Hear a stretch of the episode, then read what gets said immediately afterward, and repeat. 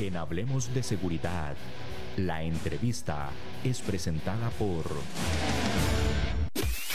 La limpieza en esta época de COVID es fundamental en todo ambiente donde estés. En VMA Limpieza brindamos servicios profesionales de desinfección de áreas de trabajo y domicilios, limpieza en altura de fachadas y vidrios, limpieza de cocinas profesionales, plantas alimentarias y mucho más. Llámanos al 2217 9700 en vma.co.cr. VMA, seguridad limpieza y mensajería.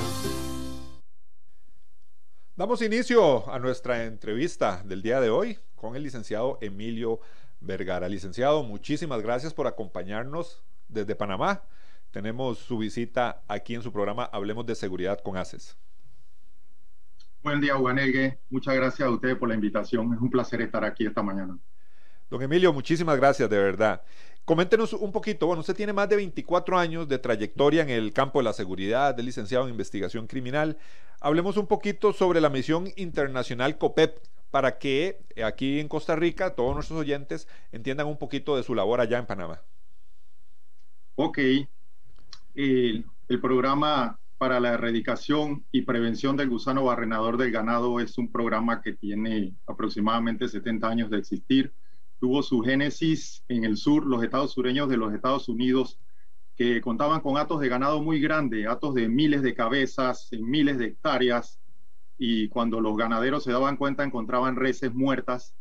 Cuando se pusieron a investigar la, la causa de la muerte de los animales, resulta que hay una plaga endémica del continente americano, que es una mosca, que se llama Coclium yauminivorax.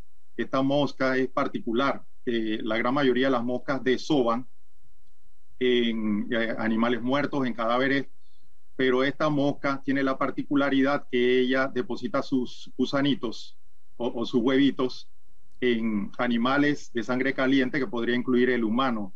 Y entonces cuando un animal en la naturaleza se lesiona, eh, por cualquier índole comienza a sangrar, la mosca llega y desova en esa herida. Puede poner de 300 a 800 huevitos y esos huevitos una vez que eclosionan comienzan a comer el tejido vivo. Eh, por supuesto, si, si los peones de la finca no se dan cuenta, el animal muere a causa de la infección que le causa el agujero dejado en el lugar donde de 300 a 800 gusanos comen por alrededor de dos semanas. El gobierno de los Estados Unidos, a través del Departamento de Agricultura, comisiona a unos científicos a que investiguen la manera de erradicar esa plaga y es así como en los años 40 se pone la primera planta de erradicación de moscas de gusano barrenador en el estado de Texas, en un hangar de la fuerza que primera, previamente era la Fuerza Aérea y ahí comienzan a erradicar.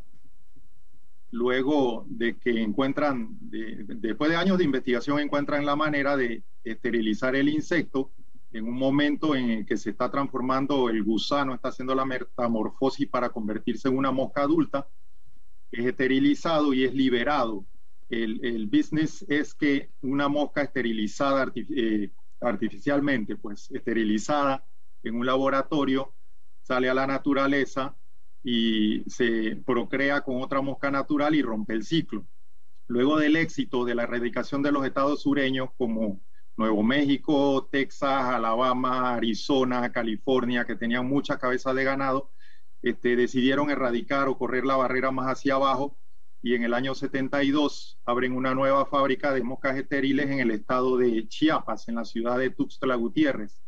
Esa fábrica funcionó desde el 72 hasta el 30 de septiembre de 2012 y desde ahí se criaron las moscas que esterilizaron todo Centroamérica hasta la frontera de Panamá con Colombia.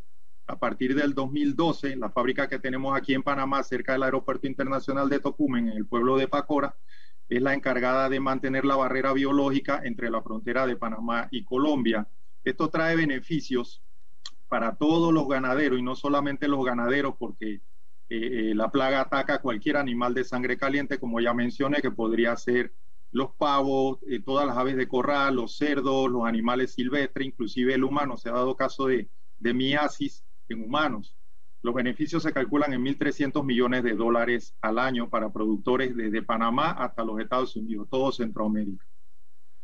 Don Emilio, qué interesante esa información que usted nos está eh, brindando, ¿verdad? Esta labor en la que ustedes trabajan, bueno, usted es especialista en el área de seguridad meramente, por el beneficio económico, sí, inmediatamente empezamos a, pensar en, el impacto económico que, se da en, el tema del de, eh, ganado, de todo tipo de animales que son contagiados o que caen eh, víctimas de esta de este gusano barrenador. Bueno, interesantísimo, la verdad, lo que nos ha comentado.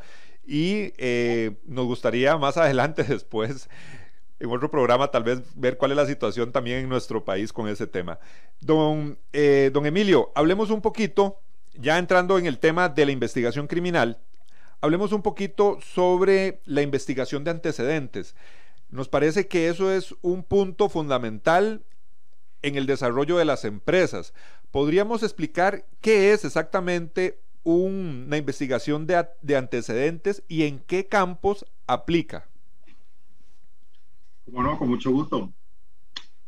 La investigación de antecedentes o en inglés background check es un proceso mediante el cual se coordina, el Departamento de Seguridad coordina con recursos humanos y cada aspirante que está solicitando una posición con la empresa es investigado para descubrir si toda la información que presentó en su currículum vitae, en su hoja de vida, y toda la documentación que presentó como diplomas, certificados, son actuales, son verídicos y no son falsificados. Esto se hace porque este, le da, ¿cómo le puedo decir? Le da seguridad a las empresas de tener una persona honesta en la posición correcta. El campo de, aplicación, eh, eh, hay unos puestos de trabajo más delicados que otros.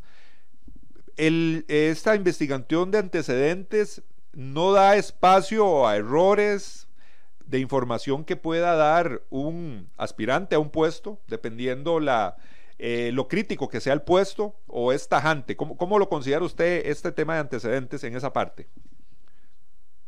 Ok.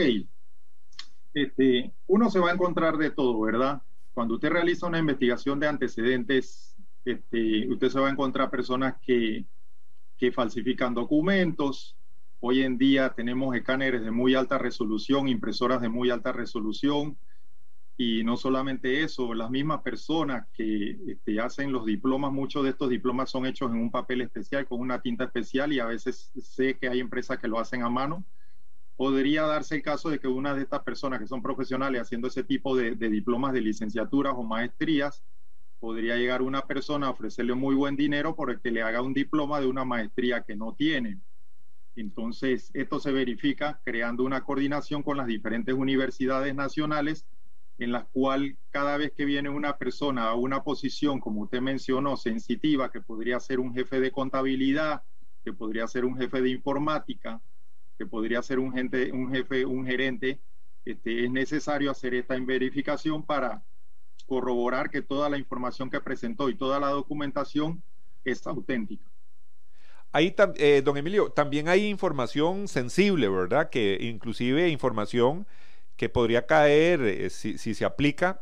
No, en las legislaciones sabemos que hay diferencias, pero hay información también un poco sensible eh, cuando se habla de temas de religiosos, cuando se habla eh, a fines políticos, inclusive temas de edad. También ahí son temas sensibles en, en, a la hora de buscar información y solicitar información. Ok, sobre esos tres temas que mencionó, religión, política y edad, no se investiga absolutamente nada. Más bien la investigación está enfocada a verificar sus trabajos anteriores.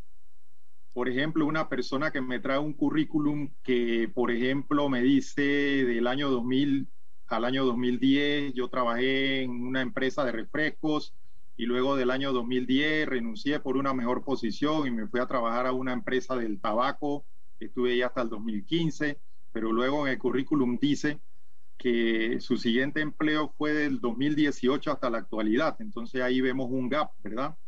De tres años entre el 15 y el 18. Toca investigar por qué la persona no puso nada, fue que estuvo esos tres años, eh, estuvo desempleada, o puede ser que estuvo trabajando por su cuenta como independiente, o puede ser que estuvo detenida, o puede ser que en esos tres años estuvo trabajando para una empresa, pero salió en malos, malos términos y no le conviene poner esa empresa porque a la hora de investigar no van a dar buenas referencias sobre esa persona en ese lugar.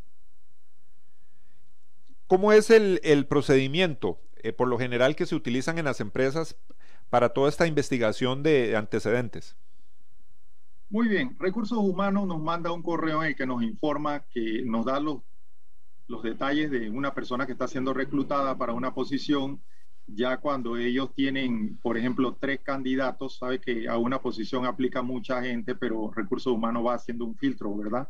Luego, cuando tienen, por ejemplo, los tres últimos candidatos, nos manda la información y nosotros comenzamos de ahí en adelante el proceso. Eh, se realiza una verificación de los antecedentes policivos. Aquí en Panamá, allá en Costa Rica se llama OIJ, acá le llamamos DIJ. se, se, chequea con ellos que el, el documento de récord policivo presentado sea auténtico. Las empresas, como ya mencioné, antiguos empleadores, se verifican los títulos presentados, se hace una visita domiciliaria, si es posible se verifica el área donde la persona reside y se habla con los vecinos. Eh, perdón, me salté un punto. Antes de comenzar a hacer la verificación de la persona, este, se le pone un documento de la parte legal de la investigación donde la persona se le se hace de su conocimiento que se va a iniciar una investigación de antecedentes y que toda la información que presentó va a ser verificada. Ese documento el candidato lo tiene que firmar por cuestiones legales.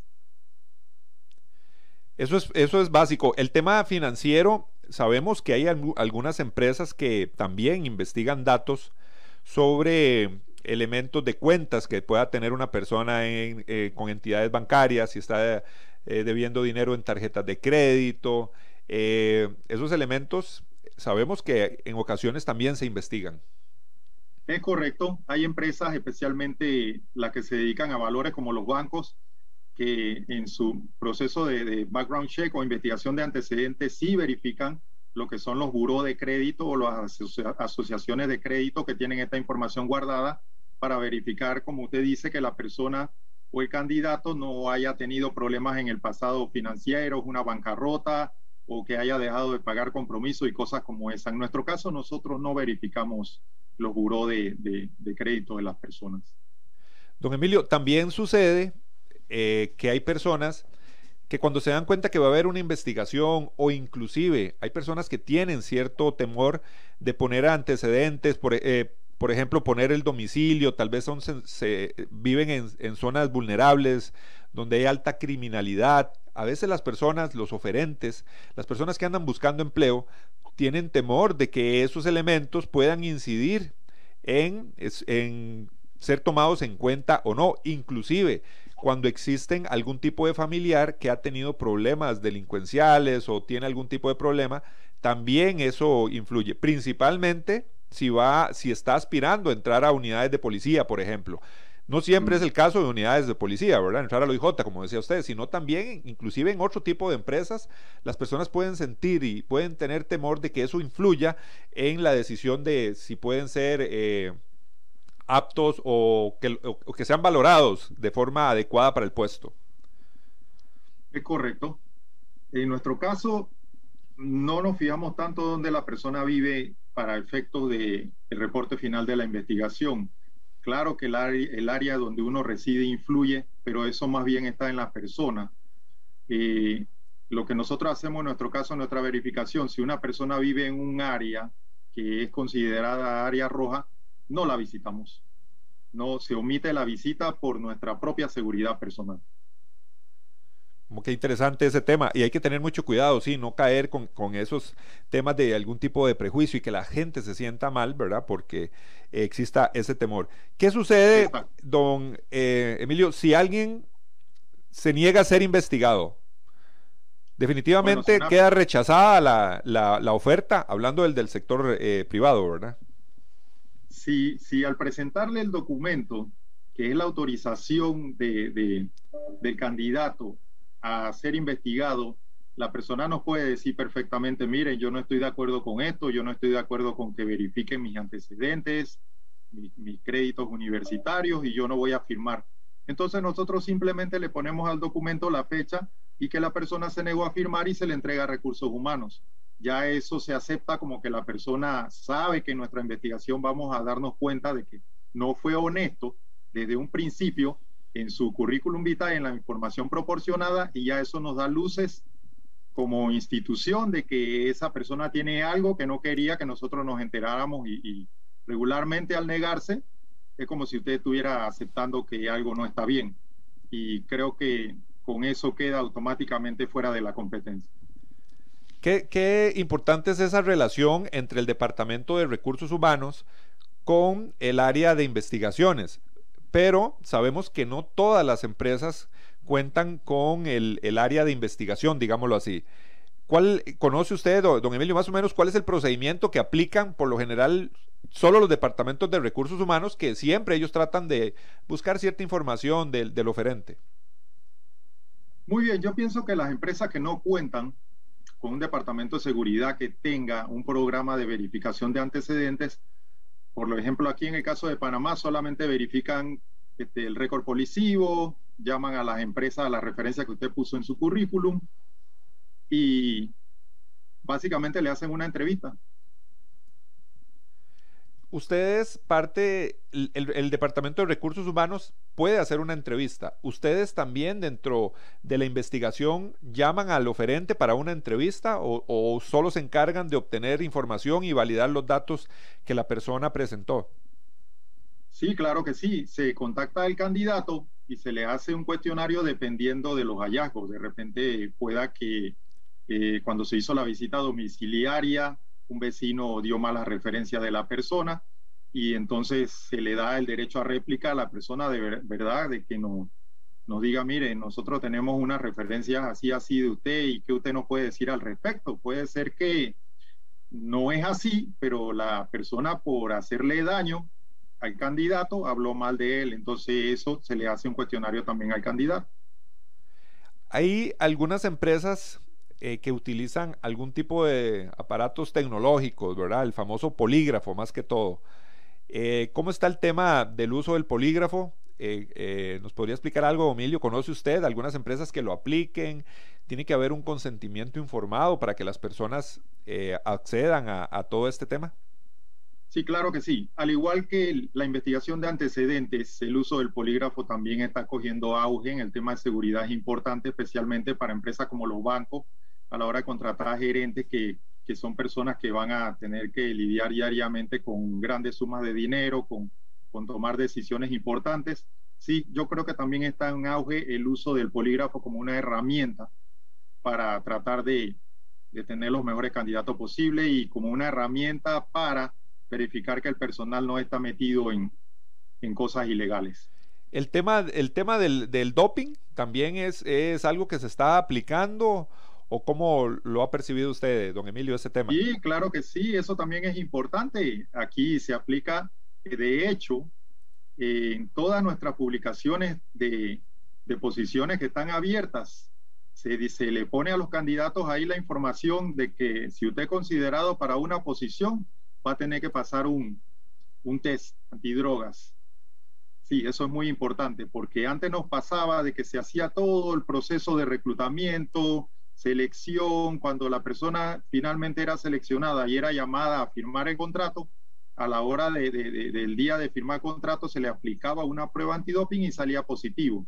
Entonces con, con esto se perdían horas de, trabajo, la selección, el trabajo de recursos humanos, el trabajo de, investigación del Departamento de Seguridad, se perdía porque la persona simplemente salió positivo en el doping.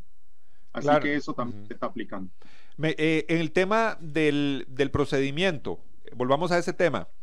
Lo primero que se hace, como, como generalmente es lo recomendable, que la persona envíe el currículum, el Departamento de Recursos Humanos inmediatamente lo pasa para el, el, chequeo de antecedentes y luego siga el proceso para evitar todo ese tema que tal vez el Departamento de Recursos Humanos hace sus primeras entrevistas, análisis y, y después de ahí pasan el, el, expediente, digámoslo de esta forma, o el currículum al Departamento de Seguridad y se dan cuenta que hay anomalías. Eh, ¿Cuál sería el procedimiento adecuado? Recursos Humanos este, abre una posición, la cuelga en Internet, la publica en los periódicos, luego tiene un periodo, ¿verdad? Tiene un día de cierre. Eh, supongamos que 30 personas enviaron currículum. Recursos Humanos hace un primer filtro, va filtrando los mejores candidatos. Dependiendo de la posición, podrían ser los tres primeros o los cinco primeros, generalmente. Luego, entonces, estas personas que están compitiendo por la vacante, que ya pasaron el primer filtro, son las que Recursos Humanos nos da toda la información. A veces hay posiciones que tienen que ser llenadas eh, que son algo sensitivo, un técnico que tenga que ver con calderas, con equipo de refrigeración, por alguien que se fue, que renunció, que fue despedido, y entonces ellos tienen que hacer un proceso más expedito para llenar la vacante porque se necesita el técnico. En esos casos, ellos nos mandan la información de la persona seleccionada si es algo de apuro y luego nosotros comenzamos la investigación ya con la persona que haya firmado el contrato, pero igual en el momento de firmar contrato, la persona está clara que está en medio de una investigación de antecedentes, ya nos firmó a nosotros el consentimiento de hacerle esa investigación y si luego, después que terminamos nuestra investigación, se descubre que la persona mintió, que la persona proporcionó información falsa, entonces podría ser separado de su cargo. ¿Cuál, es el, eh, la anomalía más recurrente que pueden ustedes encontrar en una investigación de antecedentes? Lo más recurrente es personas que mienten de los lugares donde han trabajado. Ponen empresas en las que en realidad no trabajaron como para decir, digamos que estamos reclutando un electricista y se le pide que tenga mínimo cinco años, pero no los tiene, la persona no los tiene, entonces pone ahí, este, yo trabajé en la empresa de electricidad SA y luego resulta que cuando se investiga no trabajó en la empresa, pero lo puso ahí para tratar de hacer ver de que sí tenía la experiencia requerida. El tema, sí, e, eso me, imagino que, es muy recurrente, ¿verdad? El tema de la experiencia lo solicitan mucho también. Aquí en Costa Rica, por ejemplo, se solicita, es casi que ninguna empresa, muy pocas, ¿verdad? Contratan sin esos, esos puntos claves o importantes sin, sin algo de experiencia. Entonces, podríamos hablar que eso es un tema importante. ¿Qué pasa cuando se encuentran títulos falsos, títulos de primaria, perdón, de secundaria, títulos universitarios? Eh, por parte de ustedes? ¿Se dan cuenta que, se presentaron datos falsos? ¿Hay alguna repercusión legal para estos oferentes? No, de parte de, de parte de nuestro departamento no.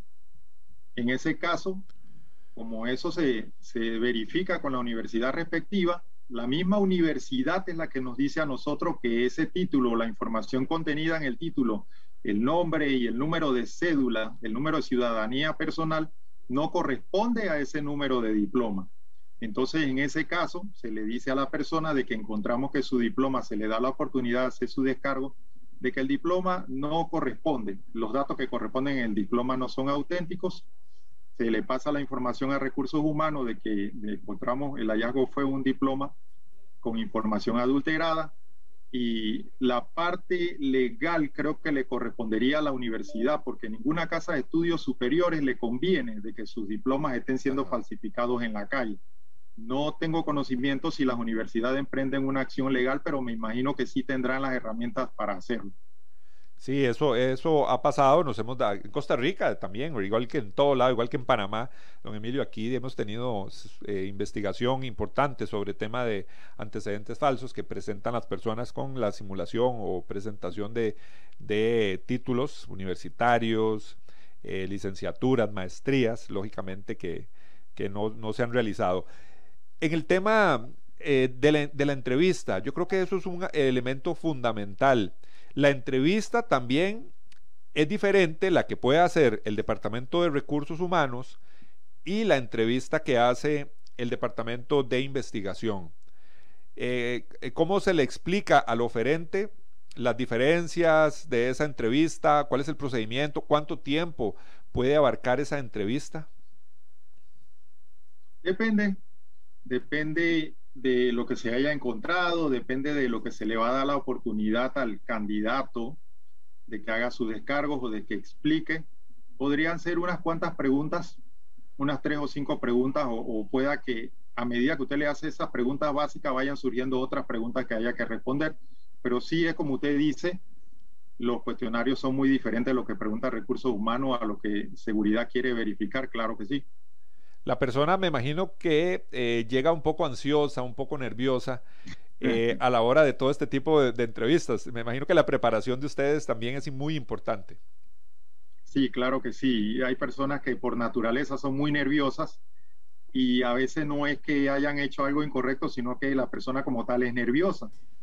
Y ahí es donde uno utiliza lo que se llama la lectura del lenguaje corporal, que en estos momentos de, pandemia se dificulta un poquito más porque todos debemos estar en, con mascarilla y eso dificulta un poco más ver las expresiones, ver el lenguaje corporal de la persona cuando se le hace cierto tipo de preguntas que la hace sentir incómoda. Pero yo pienso que aquí entra mucho lo que es la experiencia. Eh, cuando uno tiene cierto tipo de estar haciendo entrevistas, investigaciones, uno aprende a leer el lenguaje de la persona cuando está mintiendo.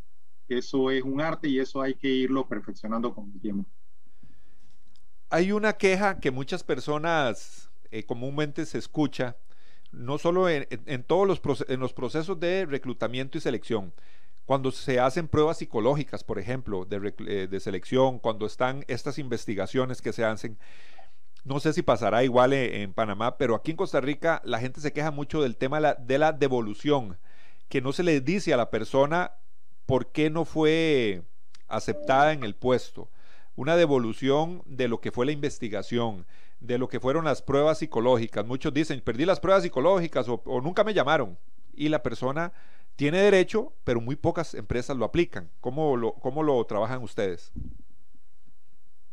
Bien, yo creo que recursos humanos tampoco, ellos solamente se comunican con los candidatos que estaban en la competencia y le, dan las gracias por haber participado en, el proceso de selección y se le dice simplemente que la persona no fue seleccionada y que se le invita a que participe en, en futuras nuevas posiciones que puedan salir. Aquí sí, aquí, aquí en nuestro país, por ejemplo, y lo, y lo vamos a mencionar en el tema eh, de unidades de policía, por ejemplo el Ministerio de Seguridad Pública, por ejemplo el organismo de investigación judicial. Muchas personas aplican y muchos eh, les dicen que perdieron pruebas psicológicas, por ejemplo, o que perdieron alguna parte del proceso, pero hasta ahí. Y muchas personas sienten o consideran que se le debería dar una devolución más importante de todo lo que es, eh, porque no fueron calificados, digámoslo de esa forma. Eso es un tema interesante que se puede consultar y trabajar en temas de eh, lo que es este recursos, recursos humanos. ¿Cuál es el beneficio que usted, licenciado, ha notado a través de su experiencia en todo este tiempo para las empresas que aplican adecuadamente un proceso de selección y reclutamiento y un proceso de eh, revisión de antecedentes? Sabemos que esto no es tan, eh, tan longevo ¿verdad? Eh, no se aplicaba hace mucho tiempo. ¿Cuáles son los beneficios que usted ha captado en todo este tiempo? Bien, primero quisiera decirle que es algo que va en auge, que está despegando poco a poco, no es barato. Las empresas, dependiendo del tamaño, si son muy pequeñas, no van a destinar recursos a hacer una investigación de antecedentes a fondo, van a hacerlo muy superficialmente, verificación de los documentos y llamar a, a los contactos y listo. Pero sí hemos notado beneficios porque si desde el principio usted contrata personas que son deshonestas, personas que están dispuestas a falsificar un título o a mentir en, en su información de antecedentes laborales, usted va a tener una fuerza laboral deshonesta. Los beneficios son que si se verifica y se escogen los mejores candidatos, no solamente tomando en cuenta su educación y su experiencia, sino también su honestidad desde el principio, usted va a tener una mejor fuerza laboral.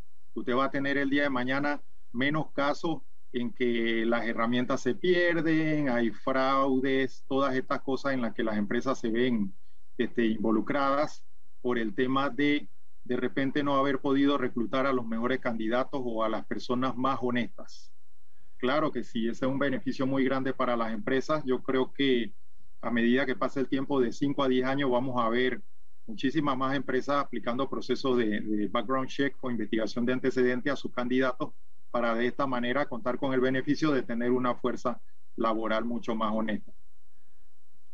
eh, ¿cuál es el beneficio? Así como la empresa tiene beneficios de contratar eh, personal idóneo, personal confiable, responsable, saber que muchas empresas aplican procesos o entrenamientos luego de la contratación, esos también son gastos importantes, pagarle el entrenamiento a una persona para que después este, no siga la empresa, ¿verdad? Por algún tipo de problema, eso es, genera gastos, lógicamente. Pero ¿cuáles son, pueden ser los beneficios también para los oferentes?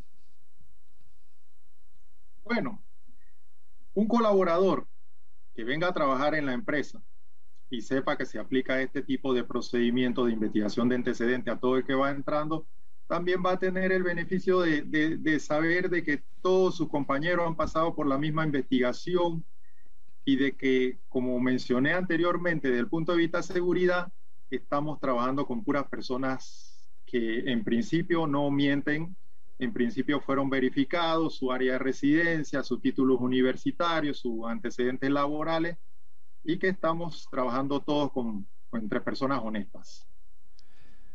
Hoy nos acompaña don Emilio Vergara, él es licenciado en investigación criminal y seguridad con 24 años de experiencia en el campo de la seguridad. Estamos hablando de investigación de antecedentes, un tema fundamental para los empleadores, para las personas que contratan eh, personas para sus negocios, sus empresas, sus corporaciones. Un elemento fundamental que, como nos lo ha explicado don Emilio Vergara, ha ido creciendo a través del tiempo. Las empresas, los departamentos de selección y reclutamiento se han dado cuenta de lo fundamental que es contar con el personal idóneo en sus empresas. Hoy nos acompaña don Emilio Vergara desde Panamá. Vamos a ir a, nuestro, a nuestra pausa, pero no se despegue, que el tema está buenísimo. La limpieza en esta época de COVID es fundamental en todo ambiente donde estés. En VMA Limpieza brindamos servicios profesionales de desinfección de áreas de trabajo y domicilios, limpieza en altura de fachadas y vidrios, limpieza de cocinas profesionales, plantas alimentarias y mucho más. Llámanos al 2217-9700 en vma.co.cr. VMA, seguridad limpieza y mensajería. Continuamos en nuestro programa Hablemos de Seguridad con ACES. Agradecer, como siempre, su sintonía en este espacio. Eh, don Emilio, otra pregunta importante que es, es, es necesario retomar. ¿Cuáles son las fuentes que ustedes tocan a la hora de empezar esa investigación? Ok, sí. Este, se verifican redes sociales como Facebook, Instagram, Twitter, eh, nosotros como personas, ¿verdad? Este, publicamos mucha información, las personas que tienen redes sociales publican muchas fotos y eso dice mucho de la persona, eh, las cosas que hace en su tiempo libre fuera del área de trabajo están plasmadas ahí. Por ejemplo, yo recuerdo el caso de una compañera de trabajo que me contó que su hija recién se graduó de piloto y fue a, a tratar de conseguir trabajo de, de, piloto en una empresa muy grande, la empresa más grande de aviación aquí en el país. Y cuando fue a la entrevista, la persona que la estaba entrevistando le dijo, usted le gusta mucho la fiesta, usted está aspirando a ser piloto y esas son dos cosas que no se llevan una con la otra. Usted no puede ser piloto y estar todos los fines de semana en fiesta y al día siguiente ir a trabajar después de haberse tomado unos tragos y desvelarse toda la noche, agarrar un avión con 300 personas. Entonces ahí nos damos cuenta de que las redes sociales son una fuente de información importante sobre los hábitos y el aspecto de la vida de la persona fuera del área laboral. Eso, bueno, qué ejemplo más eh, claro el que nos acabas de comentar, ¿verdad, don Emilio? Sí, es fundamental. Más bien la, muchacha hasta salió regañada, ¿verdad? Ese día de esa entrevista. Sí, y en efecto no, no la, al final no la contrataron. Claro. Al final no fue contratada. Las personas, ese tema de las redes sociales, bueno, es un tema a tratar eh, fundamental tanto por la, por la misma seguridad de las personas, eh, cuando suben a sus redes sociales eh, información de dónde trabajan, de, como, dice, como usted nos comenta, de los hábitos que tiene la persona, eh, sus salidas, eh, lugares donde se concentran, fiestas, sus hijos, bueno, importante. Pero a nivel laboral, yo creo que mucha gente, don Emilio, no tiene claro el tema de esta revisión de antecedentes en las redes sociales y eso puede ser, como dice uno vulgarmente, cuerda para su mismo pescuezo, ¿verdad? Como decimos así vulgarmente. Sí, claro que sí, pero créame que, como decimos, el que no la debe no la teme. ¿Sí? El que no la debe no la teme y si usted sabe que usted no tiene nada que ocultar, usted fue sincero en su declaración, no, no, no mintió, no falsificó nada, usted va de frente. Usted, al ser llamado por el Departamento de Seguridad a que firme consentimiento a ser investigado, usted lo firma, sin problema. Yo creo que ah, desde ahí, como, como dice usted, Emilio, ahí se va dando, se va viendo la confianza de, que, tiene una persona y la lealtad y el manejo de información que pueda tener en una empresa. Ahora, otra cosa, eh, eh, don Emilio, una cosa es cuando ya la persona eh, está siendo reclutada o entra a trabajar al lugar ¿Qué seguimiento también se le da al personal ya dentro de la institución? Muy bien, una vez una persona haya sido contratada y haya terminado el proceso de investigación de antecedentes y no se haya encontrado nada, nada adverso, todo salió bien, la persona no, no se le da un seguimiento como tal, a menos que el día de mañana surja un caso que haya que investigar donde la persona esté involucrada. Por lo general, el departamento de, investigaciones ya sería un caso muy eh, complejo para tomar una investigación. Sin embargo, eh, aquí en Costa Rica hay algunas empresas que, o corporaciones que hacen de vez en cuando pruebas de doping y este tipo de cosas.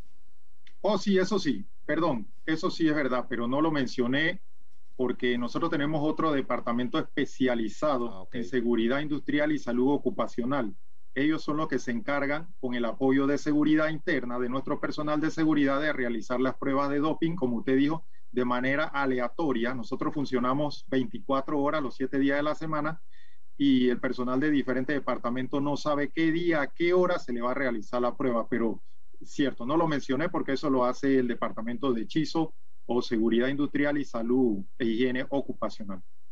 El tema eh, usted también lo comentó, el tema del COVID-19 y el tema de las restricciones sanitarias, ¿cómo ha afectado los procesos de entrevista, más que todo, eh, todo este tema del COVID? Me imagino que la contratación no, no ha parado en algunas empresas, pero sí se han modificado algún tipo de procedimientos como las entrevistas que ustedes han realizado. ¿Las han hecho entonces de ahí no queda otra de forma virtual o cómo lo han manejado? Es correcto, así mismo como usted lo menciona, es la pandemia nos ha llevado, ¿verdad? Nos ha como literalmente empujado hacia la tecnología y muchos de los procesos que antes se hacían en persona ahora se hacen virtualmente o teléfono, por teléfono, más que todo se hace por teléfono. Tenemos la ventaja hoy en día que hay, existen aplicaciones que tienen este, la posibilidad de hacer videollamadas y, y utilizando esta tecnología ya no se necesita estar tanto, ¿verdad?, frente a frente. Eh, para hacer una entrevista se utiliza la tecnología, claro que sí, en la mayoría de los casos. Ese elemento de ese contacto, ¿verdad?, frente a frente, el lenguaje corporal también, que usted nos, mencionó, es fundamental, a sabiendas de que muchas personas, bueno, se van a poner nerviosas, se van a poner un poco tensas, eh, pero eso ustedes dentro de la expertise de estar realizando entrevistas ya lo manejan. Ahora, don Emilio, el porcentaje de, digámoslo así, eh, de satisfacción de las empresas, cuando se aplica un procedimiento de este tipo, ¿cuáles son, se podría poner en números, un porcentaje de éxito de que se contratan las personas adecuadas en un proceso de reclutamiento? Se podría decir, no sé, que de 10 personas que se contratan, eh, salen idóneas para el puesto y se mantienen en la empresa, trabajan por bastante tiempo, cumple con todas las expectativas del, em, empleador? Bueno, eh, como tal no me he puesto o no nos hemos puesto a sacar una estadística, pero sí le puedo decir que las personas honestas son más. Los casos en los que se encuentran personas con deshonestidades son, es menor, menor el porcentaje, pero pienso que ahora con la pandemia, como en todas partes del mundo hay empresas que han cerrado, hay más desempleo, va a haber más personas dispuestas más que antes a mentir en una solicitud con tal de tratar de ganarse una posición.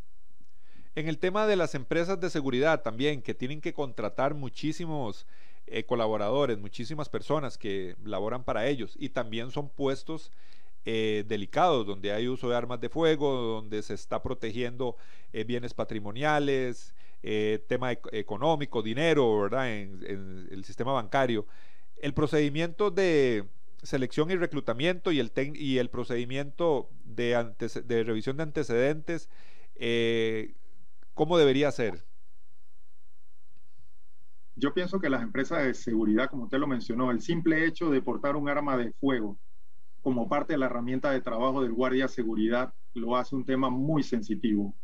Las empresas de, seguridad deberían invertir, ya sea poniendo a una persona a cargo de realizar estas investigaciones o pagándole a un tercero, a un contratista, a un outsourcing, hacer también la investigación de antecedentes, porque se ha dado el caso, se ha visto el caso de que una persona que era guardia de seguridad en una empresa, salió de la empresa por un acto irregular que cometió, pero como ese es un mercado que tiene alta rotación de personal, al día siguiente va tocando la puerta con su currículum a otra empresa y de una vez lo ve uno a los días con un uniforme diferente en un lugar cuidando, cuando uno sabe que esa persona salió de una empresa por un tema de una irregularidad que cometió. Yo pienso que las empresas deben invertir un poquito más en esto porque van a ver el resultado que se está viendo a las empresas que ya lo aplican, como lo hemos mencionado varias veces, de la honestidad y la confiabilidad en el personal que se está contratando.